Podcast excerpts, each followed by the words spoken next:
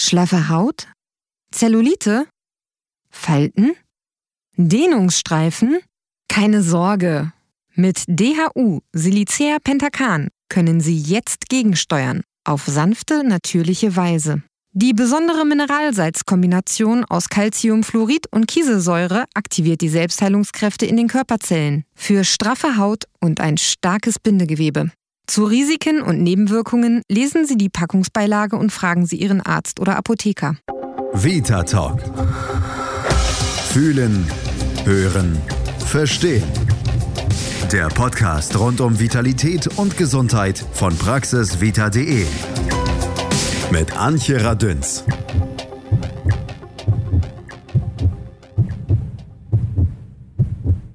Hey, guck mal, so kann ich doch nicht ins Freibad gehen. Meine Oberschenkel sehen so schlimm aus. Ach komm, so ein Quatsch. Meine Oberschenkel sehen doch genauso aus. Mm, genau, das kennen wir doch alle. Denn es ist Fakt, mehr als 80 Prozent aller Frauen über 20 haben Zellulite. Wir sitzen also quasi alle in einem Boot. Ja, das Bindegewebe macht schlapp. Hängende Haut, Dellen, Winkearme, Dehnungsstreifen und Besenreißer. All das nervt uns spätestens, wenn die Hüllen fallen oder die Temperaturen steigen. Klar regen wir uns nicht täglich über unsere Orangenhaut auf, aber ein bisschen straffer könnten, komm, ganz ehrlich, Oberschenkel, Po, Bauch und Arme doch gerne sein. Wohl dem oder der bei dem Östrogen und Progesteron zuhauf vorhanden, denn diese beiden weiblichen Sexualhormone steuern die Qualität unseres Bindegewebes mit. Das Interessante an der Zellulite-Misere bis 1970 hat sich keine einzige Frau auf der Welt für Dellen an Oberschenkeln und Po geschämt. Es war einfach normal. Heute sieht das, dank Handy, Photoshop, Instagram und Co. leider ganz anders aus. Glatte Haut entspricht dem heutigen Schönheitsideal.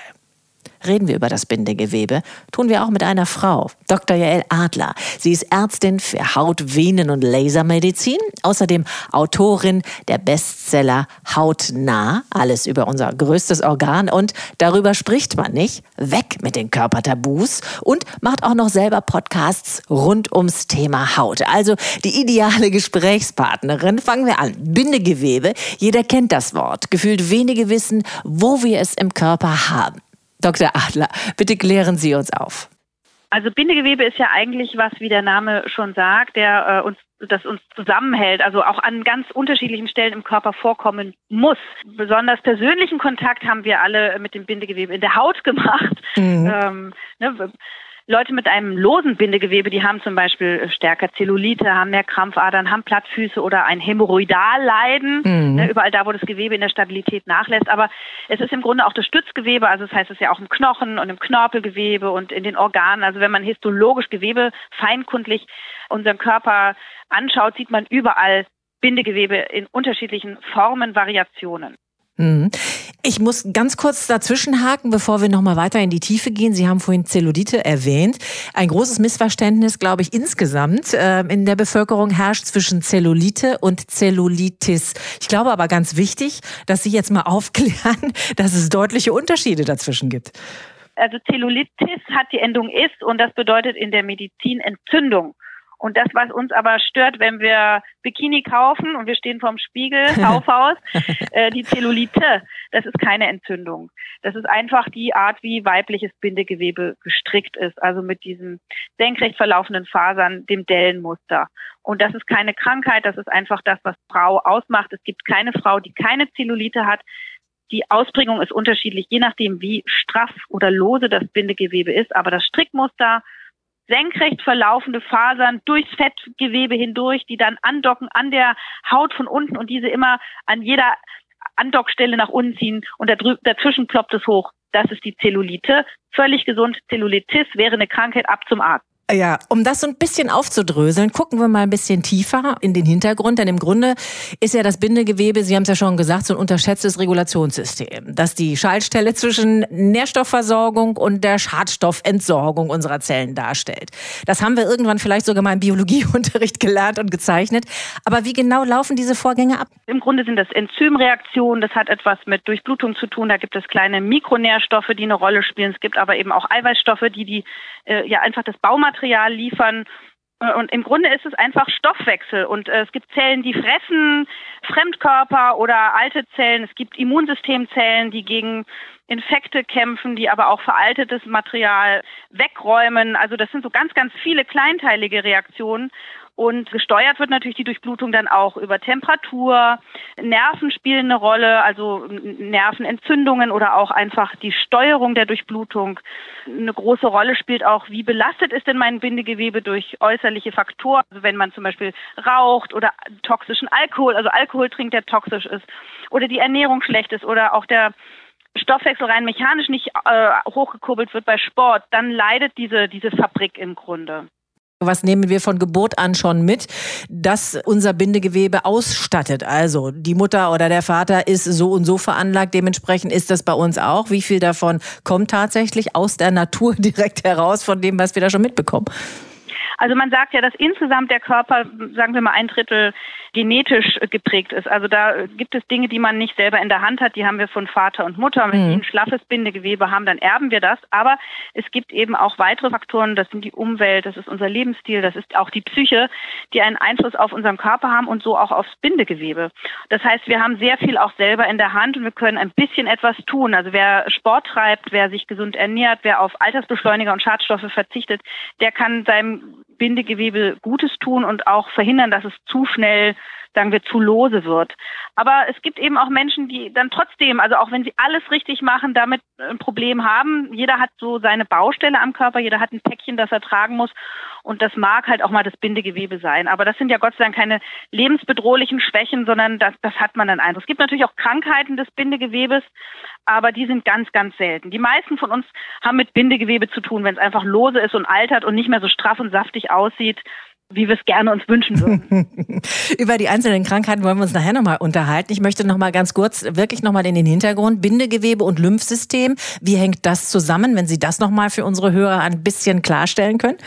Wir haben äh, Lymphgefäße auch überall im Gewebe. Ne? Das ist ja quasi auch Teil unseres Immunsystems. Ja. Da ist eine Flüssigkeit drin, die hilft, äh, uns vor allem Möglichen zu bewahren, den Körper zu regulieren, zu reparieren. Und diese Lymphspalten und Lymphgefäße findet man auch im Bindegewebe. Und manchmal staut sich auch das Lymphsystem. Also es gibt ja solche Erkrankungen, die man an den Beinen hat, wo man verstärkt Wasser in den Beinen ablagert. Das kann dadurch kommen, dass man Krampfadern hat. Die kann man auch reparieren oder behandeln. Mhm. Es kann aber auch einfach sein, dass das Lymphsystem da nicht so gut funktioniert. Und dann haben, das betrifft oft Frauen, die so eine, ja, so ein Stauungsproblem und manchmal auch Schmerzen. Und da hilft dann zum Beispiel Lymphdrainage und manchmal ist dann auch Fettgewebe vermehrt das ja auch durchsetzt ist von Bindegewebe und das kann man dann auch sogar absaugen, also bei dem sogenannten Lipödem zum Beispiel. Mhm. Was alles möglich ist durch unseren Körper von selber, das ist also faszinierend. Regulation des Säurenbasenhaushalts, also die Balance zwischen Säurezufuhr und pH-Wert im Körper, das erledigt ja auch unter anderem das Bindegewebe. Nun ist ja im Magen zum Beispiel eher saures Milieu, wie man so schön weiß, durch die äh, Salzsäure. Speichel ist ja eher basisch zum Beispiel. Wie schafft unser Bindegewebe diesen Spagat? Es ist ein Jein. Also dieses Säure-Basen-Ding ist eigentlich etwas, was Synonym ist für etwas. Also wenn jemand als übersäuert gilt, ist das nicht so, dass im Körper plötzlich ganz viel Säure sich ansammelt, sondern das heißt eigentlich, dass wir zum Beispiel zu viel Fleisch und tierische Produkte essen und damit viel Arachidonsäure zu uns nehmen. Und wenn das in einem Ungleichgewicht steht, zum Beispiel zu den lieben Omega-3-Fettsäuren. Mhm. Also Arachidonsäuren nennt man Omega-6-Fettsäuren und dann gibt es noch die lieben Omega-3-Fettsäuren. Und Omega-6 macht Entzündung und Omega-3 ist antientzündlich. Und wenn da das Verhältnis so umklappt, dass ganz viel Arachidonsäure oder Omega-6-Fettsäure im Körper ist, dann hat man Entzündungen. Mhm. Und das wird in der Alternativmedizin ein bisschen gleichgesetzt mit dieser Übersäuerung. Und in der Tat ist dann die Reaktion, dass man Mineralwässer trinkt und Gemüse isst, ne? dass man sozusagen verzichtet auf dieses zu viel an Fleisch und Wurst und tierischen Produkten. Aber eigentlich ist der Körper gepuffert und es gibt auch eigentlich nicht diesen Begriff Schlacken. Also das wird ja oft gesagt, dass im Bindegewebe Schlacken sind und die müssen irgendwie raus. Das sind nur Synonyme für, ja, nicht genug bewegt, ungesund ernährt, zu viel geraucht. Und da ist die Antwort immer gesunder Lebensstil, also so wie ein Steinzeitmensch, viel bewegen, unverarbeitete Nahrung zu sich nehmen, besonders Betonung auf Gemüse, Nüsse, Saaten, Fasern, mhm. Ballaststoffe, das dann auch gleich wieder den Darm gesund macht. Und da profitiert das Bindegewebe immer mit. Also man kann nicht wirklich sagen, das Bindegewebe ist übersäuert der pH-Wert, von dem Sie gesprochen haben, ja. an der Haut zum Beispiel, der ist ja pH 5. Mhm, genau. Das heißt, bisschen sauer. Man nennt das auch den Säureschutzmantel. In der Vagina ist er dann um die pH 4, also noch saurer, und im Magen ist er 1,5. Mhm. Sogar das Fruchtwasser ist ganz leicht sauer mit ungefähr pH 6, 6,5. 7 ist ja neutral und das ist Wasser. Das heißt, überall da, wo der Körper Abwehr betreiben will, da möchte er es gerne sauer haben. Er macht also extra diese Säure-Schutzschilde an vielen Stellen an der Haut gegen Erreger von außen, im Magen gegen Magen-Darm-Infekte, in der Vagina gegen Fremdbesucher. Schließlich ist die Vagina ein Eingang in den Körper. Das heißt, da ist Säure sehr gewünscht und auch das schafft unser Stoffwechsel an der Haut zum Beispiel durch Schweiß, aber auch unterstützend durch Bakterien, die da helfen bei der Zersetzung von Partikeln der Haut. Und in der Vagina sind es auch die Milchsäurebakterien. Also wir wollen das gern sauer haben und im Magen produzieren wir ebenfalls aktiv Säure. Und da ist also Säure auch gar nichts Böses. Mhm. Klingt ja danach, dass unser Körper eigentlich ziemlich clever ist. Immer vorausgesetzt ist es alles in Ordnung. Und über dieses nicht in Ordnung, da wollen wir uns mal langsam annähern. Ich fand ja. sehr schön in Ihrem Buch Hautnah alles über unser größtes Organ. Erzählen Sie unter anderem, wie früh Sie selber Ihr Bindegewebe kennengelernt haben. Wenn ich mich richtig erinnere, war das an den Waden irgendwann, dass Sie gemerkt haben, also da werde ich irgendwie braun, aber da bleiben weiße Streifen. Das fand ich sehr ja, sehr schön. Lustig. Ich habe heute, wo es heute so, so heiß ist, mit kurzen weißen Hosen Sprechstunde gemacht. Ja. Und mein erster Patient heute Morgen sagte mir, ach, jetzt kann ich ja mal Ihre Waden anschauen, da haben Sie ja irgendeinen Makel. das haben Sie in Ihrem Buch geschrieben. Sag ich, nein, ich habe nicht geschrieben, dass es ein Makel ist, sondern eine natürliche Reaktion meines Körpers und auch der anderen Körper. Nämlich wenn Haut relativ schnell gedehnt wird mhm. durch Breiten- oder Längenwachstum, dann überstrapaziert das manchmal das Bindegewebe und dann reißt es und dann gibt es diese dünnen Linien, die Dehnungsstreifen und die können auch mal rot sein und auch sehr unschön, also kosmetisch störend. In den meisten Fällen werden sie ganz, ganz zart und weiß sichtbar und ich habe das eines Tages mit 16 am Strand entdeckt, dass ich da so eine Art weiße Nildeltas hatte, die da so interessant sich dekorativ über die Wade streckten. Und dann dachte ich, ach, was ist denn das? Und dann habe ich es aber sofort auch wieder vergessen. Und als ich dann Ärztin war, dann kamen die neuen 16-Jährigen und sagten, oh, schauen Sie mal hier, ich habe ganz schlimme Streifen auf den Waden und jetzt und an den Oberschenkeln und ich traue mich jetzt gar nicht mehr an den Strand. Und dann ist mir erst mal klar geworden, je nachdem, wie man es betrachtet, ist das für manche wirklich auch eine Krankheit. Aber es ist eigentlich keine, sondern eine natürliche Reaktion der Haut. Also jemand, der zum Beispiel sehr schnell hoch wächst, sieht man oft bei den Jugendlichen, die haben dann mhm. Querstreifen auf dem Rücken. Oder die, die stark trainieren, Bizeps wächst, dann haben die oft an den an Achseln oder Armen so ein paar Streifen. Oder auch eine Schwangere ne, am Bauch, die senkrecht verlaufenden Streifen, da ist also eben mehr so eine dicken Zunahmen und eben an den Waden, das sind auch eher die senkrechten. Und das verrät einfach, in welche Richtung die Haut gedehnt wurde. Und es hilft einfach der Haut, ähm, stabil zu bleiben. Es ist ein Sicherheitsmechanismus, so eine Art Dauerreißschluss. Also das ist auch nichts, was jetzt eine Bindegewebeschwäche unbedingt zeigt. Also wie gesagt, fast jeder hat es und da sollte man auch nicht das äh, pathologisieren, also als krank oder auch nicht als unschön darstellen. Das gehört einfach zu Menschen dazu wie Ohren. Ohren sind ja jetzt auch nicht so das Ästhetische der Welt, Ästhetischste der Welt. Auch Zehen sind jetzt nicht Beauty pur, ne? Aber das gehört halt einfach zu uns. Und genauso muss man auch die Dehnungsstreifen einordnen. Ja, fand ich sehr schön. Das haben Sie, glaube ich, auch in Ihrem Buch so formuliert. Ne? Zellulite mhm. ist äh, sowas, hat jeder, ist sowas wie Ohren, fand ich sehr schön. Nun ist es aber so, auch aus Ihren Erzählungen gerade mhm. heraus, fällt mir wieder auf, es sind ja doch eher die Mädchen, die Frauen, äh, die sich halt äh, mokieren über das, was da möglicherweise an hässlichen Streifen an ihrem Körper zu sehen ist. Ist denn tatsächlich das Bindegewebe, was sowohl im männlichen als auch weiblichen Körper da ist, gleich veranlagt? Oder sind es wirklich wir Frauen, die da eher Schwierigkeiten haben, schon mal mit ausgedehnteren Körperregionen als Männer? Also der Unterschied ist vor allem die Hormonausstattung und für Frauen ist natürlich eine Schwangerschaft immer eine Herausforderung. Da wird ja viel Hormon produziert und das setzt dem Bindegewebe manchmal etwas mehr zu. Auch die Pille kann da schuld sein oder einfach das ganz normale Equipment, was wir Frauen produzieren, hormonmäßig, dass eben unser Gewebe lockerer ist, auch mal Wasser einlagert und vielleicht dann auch wirklich mal ja etwas instabiler ist. Also das Stützgewebe ist gerade, wenn man sich die Unterhautfettschicht anguckt, bei Frauen senkrecht zur Haut laufend. Das heißt, erst kommt die Oberhaut, dann kommt die Lederhaut und dann kommt das dicke Fettgewebe, das mhm. die Schönheit, die Form, die Polsterung gibt, aber auch eine Art Klimaanlage ist. Und da laufen die Bindegewebefasern senkrecht und ziehen überall, wo sie an der Haut andocken, die Haut ein bisschen nach unten. Und dazwischen ploppt es wieder hoch und dann an der nächsten Stelle wieder nach unten. Und dadurch kommt die Orangenhaut zustande, dieses Matratzenphänomen. Mhm, das ist mhm. also urweiblich, das zu haben. Und das dient dazu, dass in der Schwangerschaft schnell Fett eingelagert werden kann oder auch wieder zur Verfügung gestellt werden kann, damit der Embryo oder der Fötus immer was zu essen hat. Bei Männern, die können auch ein dickes Unterhautfettgewebe haben, die haben auch senkrechte Bindegewebefasern, aber die haben gemeinerweise auch waagrechte Bindegewebefasern und Diagonale. Und da ist das ganze Fettgewebe quasi kompakt durchsetzt und festgehalten, sodass das schön straff durch die Gegend steht und nicht so schwabbelig ist wie bei den Frauen.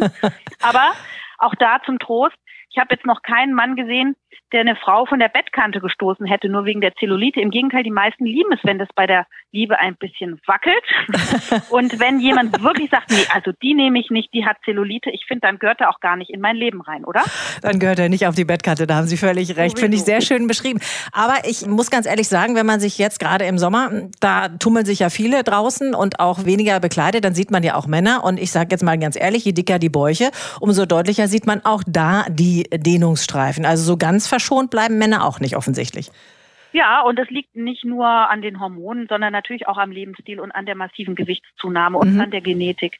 Also ähm, was ich denke, was heutzutage vielen Leuten ein Problem ist, dass sie einfach nicht mehr mikronährstoffreich essen. Man muss sich das so vorstellen. Unser Stoffwechsel, der ja eben, wie wir vorhin sagten, auch ganz entscheidend im Bindegewebe abläuft, der ist abhängig davon, dass er ganz viele kleine Zahnräder laufen lässt. Diese Zahnräder sind Vitamine, sind Spurenelemente, sind Omega-Fettsäuren. Man kann auch sagen, Aminosäuren können ja auch noch mit dazu. Mhm, genau. Und Mineralien und so weiter.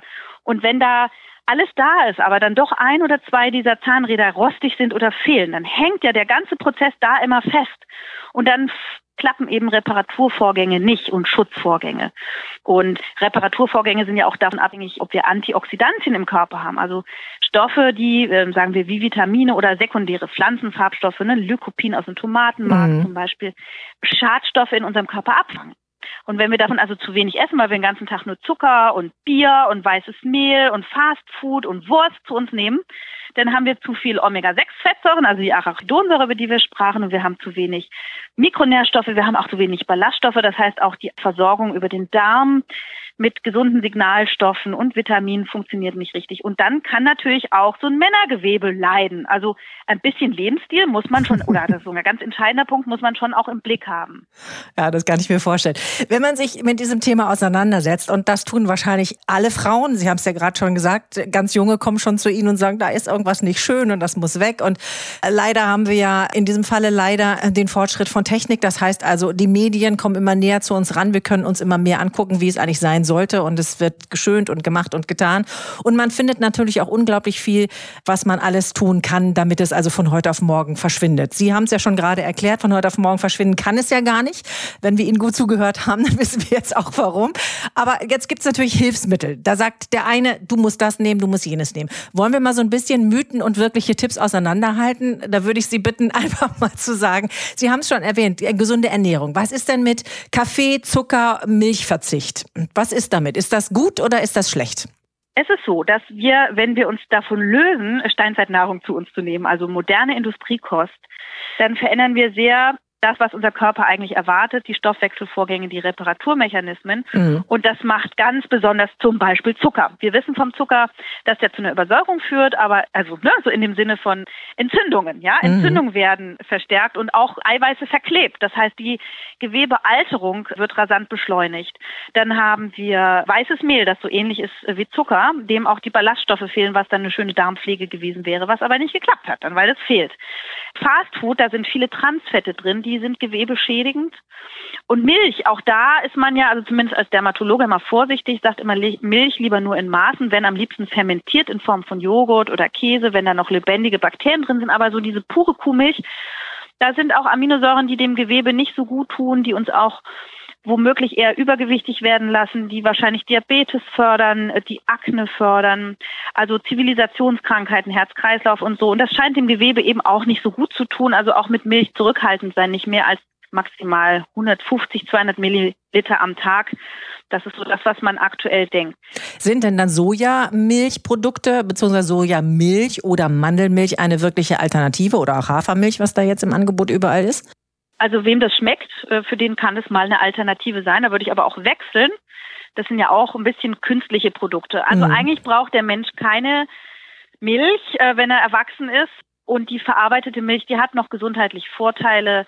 Aber es ist jetzt nicht so wie früher, wo man sagte, Milch, das macht gesund. Da mhm. ist man kritischer, da scheinen also Entzündungsvorgänge im Körper angeleiert zu werden, auch auf Genebene sogar, weil man ähm, festgestellt hat, da sind so MikroRNA nennt sich, das sind so Mini-Botenstoffe, die sind so groß wie Viren und die docken nicht nur am Rinderbaby an, um das zum Wachsen zu stimulieren, sondern auch an unserem Erbgut und können da ganz, ganz viele Gene manipulieren. Das ist für uns noch sehr, sehr unübersichtlich.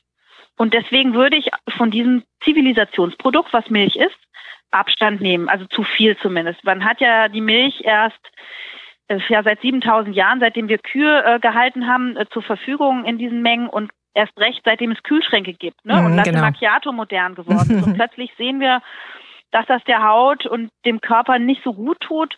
Die Haut zeigt es natürlich immer als erstes. Und das ist ja auch das Spannende. Ich bin ja, die haben mich ja vorhin netterweise vorgestellt, bin eine Ernährungsmedizinerin auch geworden, weil ich festgestellt habe, dass man Haut- und Bindegewebe besonders gut von innen pflegen kann und gesund halten kann. Viel besser, als indem man was draufklatscht. Denn die Haut hat eine ganz, ganz starke Barriere und da kann man vielleicht ein bisschen fetten und feucht halten. Aber reparieren mh, hm, kaum. Das muss man von innen über die Blutbahn machen, also über die Ernährung. Und also es ist ja so, dass wir in der Steinzeit viel Grünzeug, Nüsse, Fasern, Saaten, Wurzeln zu uns genommen haben. Und die heutige Nahrung ist da verarmt. Im Grunde ist das Stichwort prä- und probiotische Nahrung. Mhm. Präbiotisch bedeutet lösliche Ballaststoffe. Die sind eine Art Pflege für unsere lieben Bakterien, eine Art Düngemittel. Das essen die lieben Bakterien in unserem Darm und vermehren sich. Und probiotische Nahrungsmittel sind lebendige Nahrungsmittel, wie zum Beispiel das koreanische Kimchi oder unpasteurisiertes Sauerkraut oder auch eben der ungespritzte Salat aus dem Garten oder der griechische oder bulgarische Joghurt mit noch echten lebendigen Kulturen. Das heißt, das ist eine super Ausstattung für einen gesunden, starken Darm. Einerseits macht der Immunsystem Entzündungen in der Haut weg und auch im Bindegewebe hilft bei der Hormonproduktion, bei Psyche, bei Schlafen, bei äh, allen möglichen Prozessen in unserem Körper. Und die Bakterien, die in unserem Darm sind, die können zum Beispiel auch Vitamine produzieren, die wiederum dem Bindegewebe zugutekommen. Und wenn wir eine schlechte Darmflora haben, dann haben wir zu wenig Vitamine. Und wir sehen auch, dass dann Mikronährstoffe aus der Nahrung schlechter herausgelöst werden. Die Verdauung klappt nicht so gut, die Schleimstoffe fehlen, die Schutzstoffe fehlen. Auch der Darm ist dann in Aufruhr und auch das macht wieder schlechte Signale an unseren Körper, was wir wiederum am Bindegewebe spüren. Mhm. Wer dazu mehr hören will, der kann auf jeden Fall unseren Vita-Talk zum Thema Mikrobiom sich unbedingt anhören, denn da geht's dann nochmal in die Tiefe. Kommen wir zurück zum Bindegewebe, Frau Adler. Wasser trinken soll ja helfen. Was sagen Sie, ja oder nein? Also Wasser ist ja ein durchlaufender Posten. Wer am Tag jetzt nicht besonders viel schwitzt, sollte so zwei Liter zu sich nehmen, äh, ungesüßter Tee oder Wasser. Mhm. Und das speichert sich natürlich in unserem Bindegewebe. Das wird dann schön saftig und voll. Wenn wir zu wenig trinken, wird es trockener. Aber es macht jetzt nicht so viel aus. Also man altert jetzt nicht auf der Stelle los, nur weil man einen Tag mal weniger getrunken hat oder durch Durchfall mal ausgetrocknet war. Das ist im Grunde wirklich so ein Aufplusterungsding. Wir haben aber in unserem Bindegewebe auch den Stoff Hyaluronsäure. Mhm. Das haben ja die Menschen schon oft gehört von der Beauty-Industrie, wenn man Hyaluronsäure in die Haut reinspritzt, um Falten aufzupolstern oder die Lippen dick zu machen. genau. Oder man nimmt es als Feuchtigkeitscreme auf die Haut drauf. Da bleibt es dann oben liegen und plustert die oberste Hornschicht für ein paar Stunden mit Feuchtigkeit auf. Und diese Hyaluronsäure haben wir in unserem Körper, wenn wir auf die Welt kommen, zu 100 Prozent und wenn wir alt sind, nur noch zu 20 Prozent.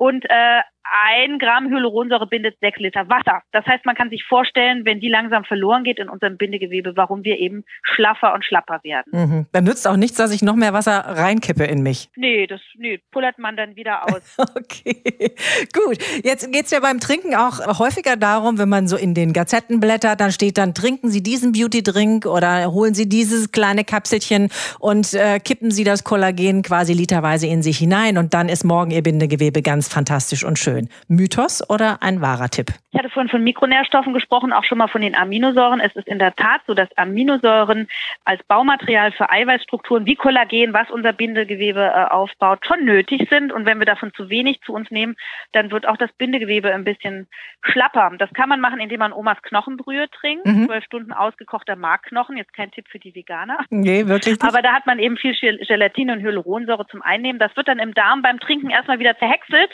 und danach im Körper wieder zusammengesetzt. Und der Körper, dem kann man nicht sagen, so, jetzt geh mal ins Bindegewebe oder jetzt mach mal die Falten unter den Augen weg. Aber trotzdem wird natürlich der komplette Körper dann äh, reichhaltig versorgt und dann profitiert auch Haut und auch Bindegewebe davon. Leider, das, was verloren gegangen ist, kann man nur begrenzt wieder aufbauen. Das heißt, ja, da Prävention ist halt auch beim Thema Bindegewebe doch relevant. Das ist schon so. Das heißt also draußen im Freien Sport machen und sich viel bewegen, heißt also Bindegewebe wird mit Sauerstoff versorgt und bleibt dann auch elastisch und schöner? Ja, das ist genau. Und ähm, es werden eben auch Lymphstauungen abtransportiert. Das wird ja immer mit Entschlackung gemeint. Aber in Wahrheit ist es einfach ein bisschen abgelagerte äh, Gewebeflüssigkeit rausmelken. Und durch die Bewegung, Kreislaufaktivierung wird der Stoffwechsel angeregt und Erneuerungsprozesse laufen ab. Mhm. Der Sport ähm, führt zwar zunächst auch mal zu einer erhöhten Freisetzung von sogenannten freien Radikalen, also diesen Molekülen, die ein Sauerstoffatom haben, was sich an unser Gewebe heftet und es kaputt machen will. Aber der Sport macht auch unseren Körper fit. Das heißt, er kurbelt auch gleich die Reparaturmechanismen hoch, sodass das gleich wieder abgefangen wird und auch weitere Stressoren wieder abgefangen werden, warum eben Sport so jung hält. Und das sehe ich wirklich jeden Tag, dass die Sportler, wenn die gut auf die Sonne aufgepasst haben, also nicht so viel äh, Lederhaut entwickelt, so, so, ne, so, so dicke, ledrige, faltige, fleckige Haut, ähm, dass die insgesamt viel jünger aussehen, auch das Bindegewebe. Und was halt auch faszinierend ist, asiatische Frauen haben oft eine sehr schöne Bindegewebestruktur. Also da sieht man auch die Genetik, äh, der Lebensstil, Art, sich zu ernähren, ist schon relevant. Wahrscheinlich sind es auch die Phytoöstrogene, also die Pflanzenöstrogene, die in den Sojaprodukten enthalten sind und eben der Verzicht auf zu viel Industriekost. Also asiatische Frauen haben, wahrscheinlich auch Männer, aber es sieht man eben im Vergleich bei den Frauen stärker, oft sehr lange, sehr, sehr glatt, kräftig und jung aussehendes Bindegewebe. Man kann einfach nicht alles haben. Wie sieht's mit Massage aus? Das wird ja auch mal gerne angepriesen und je nachdem, wo man das gerne auch in Anspruch nimmt, kostet es von bis manchmal sehr, sehr, sehr teuer bezahlt. Heißt aber dann immer, oh, das strafft das Bindegewebe bestens. Ist das wahr oder unwahr? Das ist nur ein Soforteffekt. Also wenn man Lymphe ausmelkt, dann sieht es natürlich für einen Moment schlanker aus. Die kommt aber wieder. Man schafft es eben nicht von außen das Bindegewebe umzustricken. Ich hatte ja vorhin erzählt, wie die Zellulite aussieht mhm. mit den senkrechten Fasern. Die bleiben da natürlich. Die sind von unserem Östrogensystem so angelegt, schon schon immer, seit wir geboren sind, mhm. quasi darauf ausgerichtet. Das könnte man nur umstricken oder zerstören, indem man da reinfährt, mechanisch das zerhäckselt oder mit massiver Hitze da reingeht, aber da hat man natürlich auch äh, Schäden äh, zu erwarten. Also es muss eben sehr geschickt appliziert werden. Im Moment gibt es, auch wenn die Industrie das anders behauptet, keine effektive Methode, Bindegewebe umzustricken. Massagemaschinen gibt es eine Menge, auch die Technik mit den Händen gibt es, aber die ist eben ist Wellness, äh, ist natürlich ein schönes Gefühl, Stressabbau, Entspannung. Auch das tut dem Bindegewebe gut sehr viel Stress, setzt sehr viel Stresshormone frei, Cortisol zum Beispiel, und das ist nicht gut für unser Gewebe.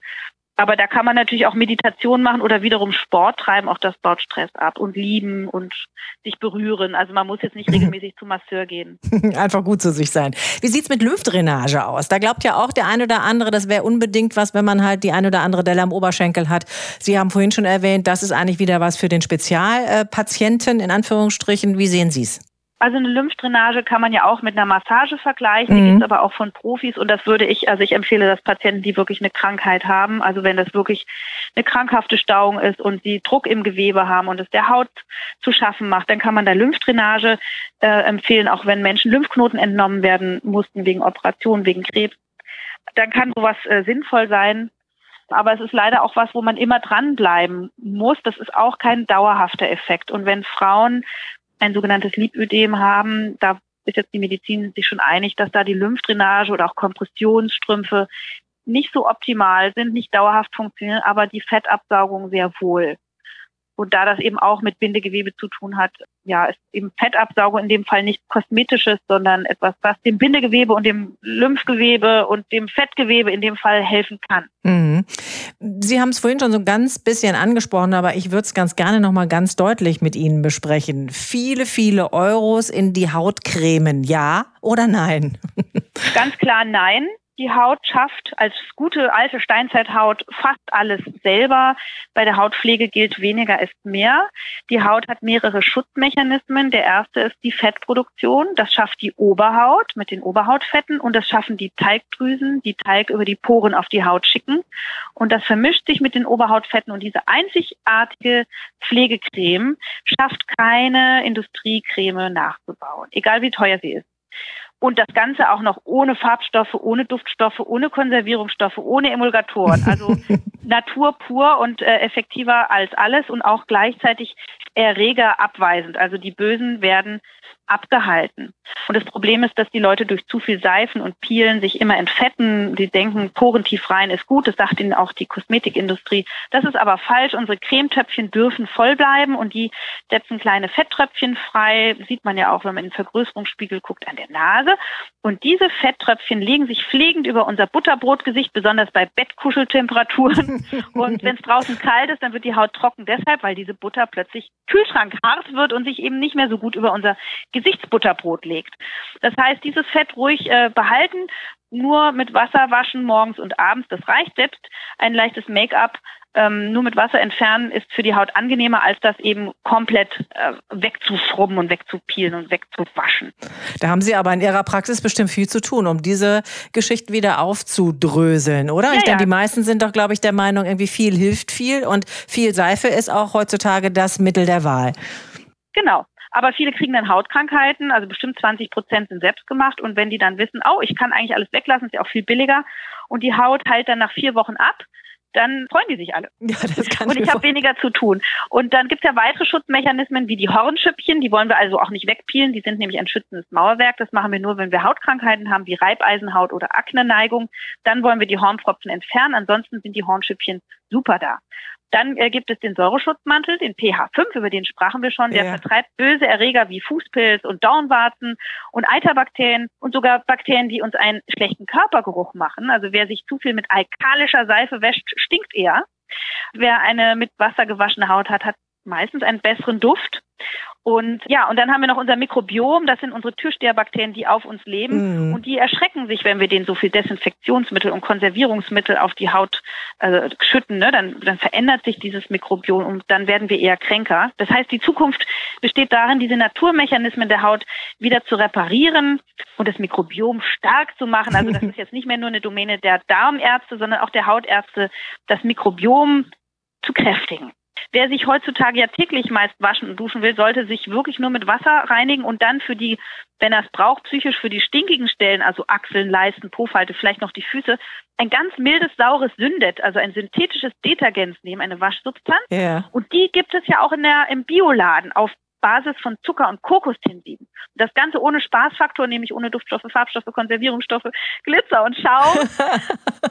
und ähm, damit ist eigentlich der ganzen Sache Genüge getan. Und Säureschutzmantel kann man übrigens auch mit Essigwasser stabilisieren. Wer also zu ähm, Schuppen an der Kopfhaut äh, neigt oder Rötungen, Reizungen dort oder auch einen schlechten Kopfhautgeruch oder irritierten Achseln, ein Liter Wasser mit ein bis zwei Esslöffel Apfelessig und das Ganze drüber laufen lassen, spülen, benetzen, tupfen. Hilft Wunder. Finden die Patienten toll. Wie sieht's denn mit dem Hormoncheck aus, wenn es ums Bindegewebe geht? Sollen wir den machen oder ist das gar nicht so wichtig? Ist das auch was, was wir eigentlich als Igelleistung gar nicht machen müssen, weil es sowieso im Alter so ist, dass die Hormone sich abbauen? Genau, also ähm, Hormone und deren Schwankungen beziehungsweise deren äh, Abfall dann ab Perimenopause, das ist ja was Normales, das Mhm. ist auch keine Krankheit.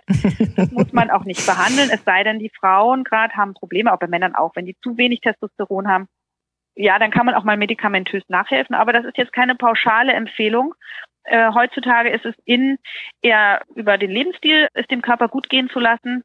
Und wenn das nicht reicht, dann für eine kurze Zeit niedrig dosiert Hormone zu geben, bis sozusagen Schweißattacken und Schlafstörungen, Konzentrationsstörungen weg sind. Aber das muss man einzeln mit seinem äh, Frauenarzt, Frauenärztin oder dem Urologen besprechen. Ähm, zur Bindegewebepflege ist das Quatsch. Äh, da würde ich eher, wie gesagt, zum gesunden Lebensstil, gesunde Ernährung, Sportraten, Verzicht auf Solarien, Verzicht auf zu viel Sonne, weil das geht tief in die Haut rein, zerstört die Bindegewebefasern, mhm. macht die elastischen mhm. Fasern auch kaputt. Dann ist natürlich Gift für die Bindegewebefasern die Zigarette mit diesen ganz vielen Giftstoffen. Und Gift ist Alkohol. Alkohol hat toxische Substanzen und das sollte man wirklich vermeiden. Und dann hat man eigentlich auch schon alles getan. Also Hormone würde ich immer nur dann abnehmen, wenn ich ein gesundheitliches, medizinisches Problem habe und nicht einfach nur so aus Wellnessgründen.